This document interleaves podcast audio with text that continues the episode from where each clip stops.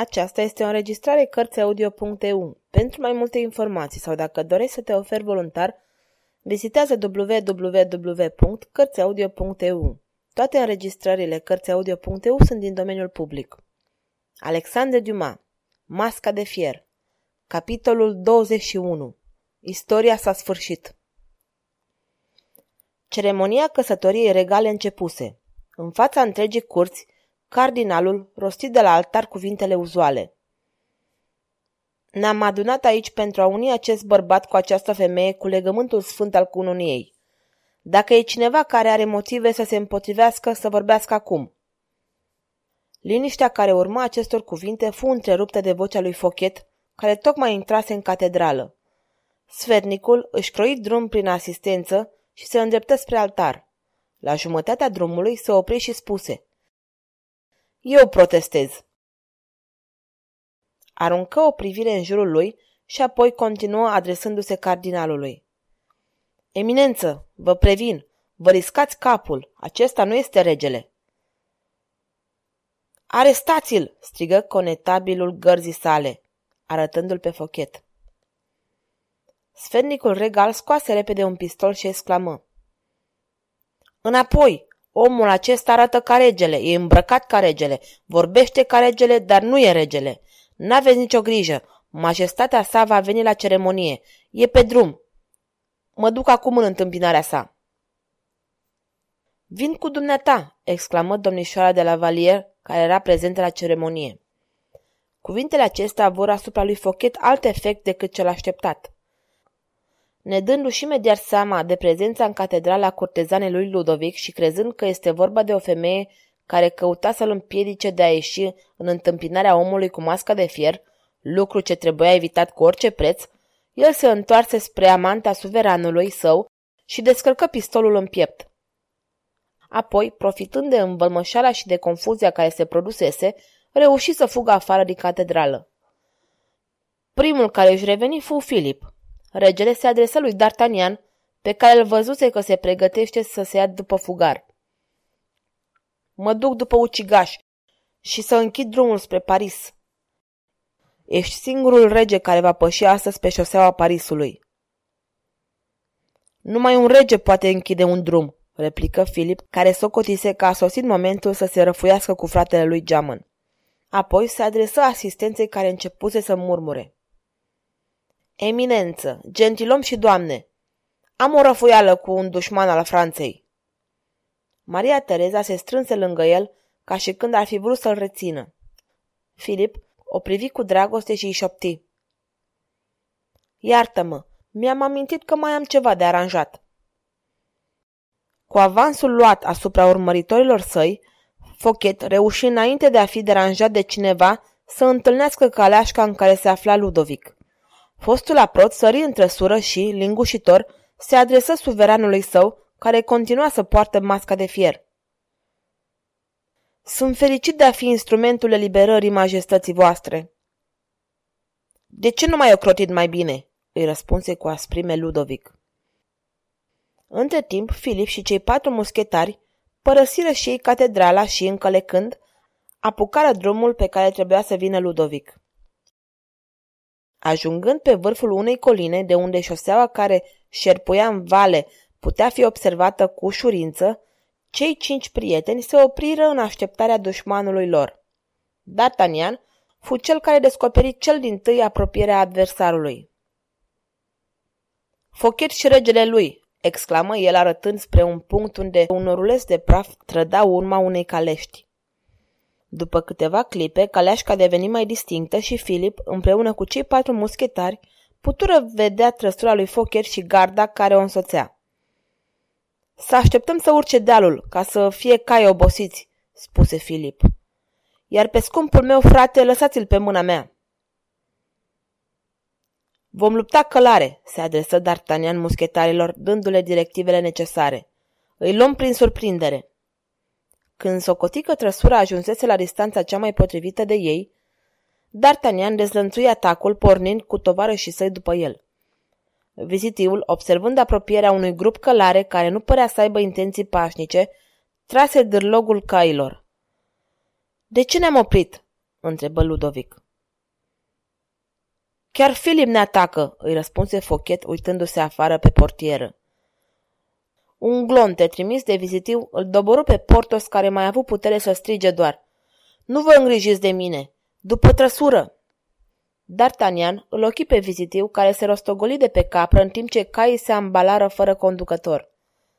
După trăsură!" strigă fostul capitan de muschetari lui Filip. Fochet trăgea cu furie în urmăritorii lor. Gloanțele lui doborâre pe Aramis și Atos, așa că numai Filip și D'Artagnan mai rămăseseră să continue teribila goană. O clipă mai târziu, furându lui D'Artagnan să primească în piept glontele ucigași. Filip, văzându-l că se rostogolește la pământ, își opri calul și descălecă repede lângă el. D'Artagnan deschise ochii și se strădui să surâdă pentru a-i ascunde adevărata lui situație. Apoi îi spuse. Nu uita, rănile se leagă după luptă.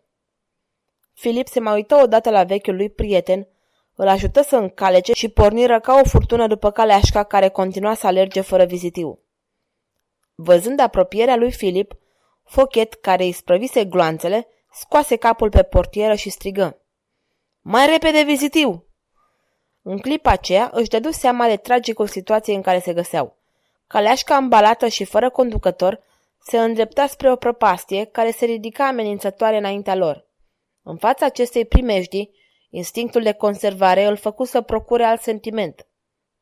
Fără să spună vreun cuvânt suveranului său, deschise portiera și se azvârli afară pentru a încerca să se salveze. Rămas singur în trăsură, Ludovic se simți cuprins de frică la gândul că va trebui să-l înfrunte pe Filip. Mai repede, vizitiu, mai repede!" strigă el cuprins de panică și fără a fi sesizat că se îndrepta spre o moarte sigură.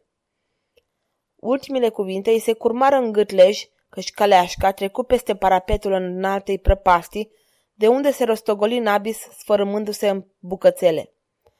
D'Artagnan se aplecă peste marginea prepastiei și, făcându-și semnul crucii, se întoarse spre Filip care descălecase. Dragul meu, va trebui să dăm foc trăsurii pentru ca să nu mai rămână nicio urmă. Pescarii de prin partea locului ar putea să dea de tot ce infun și să constate că prizonierul din Basilia era un om ca tine care se mâna foarte bine. Îți aprob sfatul în întregime, D'Artagnan, și imediat îl vom pune în execuție. Hai să coborâm repede înainte ca ploaia, care amenință să înceapă, să ne oprească de la lucru. Într-adevăr, cerul se întunecase brusc, norii fiind negri, iar fulgerele se succedeau în zgomotul asurzitor al tunetelor. În timp ce coborau pe o potecă, D'Artagnan, care era în frunte, se opri brusc. Văzuse pe fochet într-un hal de nedescris, îndreptându-se spre locul unde se prăvălise caleașca și masca de fier. Ei se ascunseră după o stâncă la un semn al capitanului de muschetari. Cei?" întrebă Filip în șoaptă. Ai răbdare, privește! Fochet caută să se apropie de caleașcă. Și ei văzură, la lumina fulgerelor roșii, în mijlocul întunericului care se lăsase și prin care un vânt rece bătea violent, pe fostul aprod, cu hainele zdrențuite în urma căderii pe șosea, înaintând greoi, blestemând cu voce tare natura, oamenii și neșansa lui. În fundul prăpastiei, un râu își gonea apele pe suprafața cărora fulgerele aruncau reflexe ciudate. Ajuns la vreo cinci metri de Filip și de muschetar, Focher se opri brusc ca în prada unui ciudat presentiment. Aruncă o privire spre orizontul nemărginit, respiră parfumurile sulfuroase ale furtunii și scoase un suspin care semăna mai mult a răcnet. Mii de blesteme!" tună el. Nu văd de ce aș mai coborâ, poate că este mort." Poate că mai trăiește!" strigă din colțul său D'Artagnan, cu o voce atât de solemnă și teribilă, încât fostul favorit se cutremură din creștet până în vârful picioarelor. D'Artagnan ținuse să-și dezvăluie prezența înainte de a ataca. Fochet se întoarse brusc. Cine a vorbit?" întrebă Fochet. Eu," răspunse D'Artagnan, arătându-se imediat. Făți ultima rugăciune, mizerabilule!" Mori, blestematule!" urlă fostul aprod, repezindu-se cu spada înainte spre muschetar. Acesta făcu o piruietă și geniul rău al lui Ludovic al XIV-lea, împins de elanul pe care și-l luase, se prăvăli în gol. Un urlet care nu mai avea nimic omenesc în el, sfâșie văzduhul și Fochet își drobi craniul în fundul prăpastiei de o stâncă. A murit încă un mizerabil, murmură muschetarul, arătând lui Filip leșul curtezanului într-o străfulgerare a norilor. Cei doi își continuară coborâșul și, după jumătate de oră, reveniră pe șosea. Fochet și masca de fier nu mai existau. Amândoi muriseră în cădere și fuseseră îngropați sub două stânci. Când ajunseră pe șosea, Filip și D'Artagnan se opriră, priviră în vale și își scoaseră pălăriile, descoperindu-se în fața morții. Îmi pare rău de el și nu-l urăsc, spuse Filip într-un târziu. D'Artagnan îl privi cu duieșie, apoi, relându-și mâna severă, replică. Majestatea voastră are determinat ceva. Reîntoarcerea lui Filip la catedrală fu tot atât de zorită ca și plecarea lui. Tânărul voia să fie cât mai repede alături de iubita lui pentru a termina ceremonia care trebuia să-i lege pe viață unul de altul. D'Artagnan, deși grav rănit, îl urmărea de aproape, nelăsându-l să vadă cât de greu era să se țină în șa. Când ajunseră la catedrală, Filip se îndreptă spre altar, luă mâna Mariei Tereza pe care o învălui într-o privire de adâncă dragoste și apoi se uită la cardinal ca și când ar fi vrut să spună că poate continua ceremonia de acolo de unde se oprise. Cine este nașul?" întrebă cardinalul, reluând ceremonialul. Eu cer această favoare," răspunse D'Artagnan.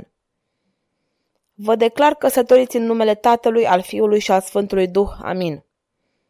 După pronunțarea acestor cuvinte care însemnau terminarea ceremoniei, D'Artagnan, părăsit de puteri, căzu la pământ. Filip și Maria Tereza se repeziră la el, dar fostul comandant de muschetari, cu un aer senin, se adresă protejatului său. Felicitările mele! Acum tu ești cel mai bun spadasin al Franței. D'Artagnan! exclamă Filip îndurerat. Cei doi tineri îngenunchiară alături de el și, D'Artagnan mai șopti înainte de a închide ochii complet istovit. Pieții Portos și Aramis, ce singur se vor simți fără mine! Trăiască regele! Cu ochii plini de lacrimi, Maria Tereza suspină. Ce om viteaz! Franța va avea întotdeauna nevoie de bărbați viteji. Și de femei viteze, adăugă Filip, apucând mâna soției lui cu care urma să muncească pentru ca să schimbe acum impresia lăsată poporului de domnia lui Ludovic al XIV-lea, fratele său geamăn.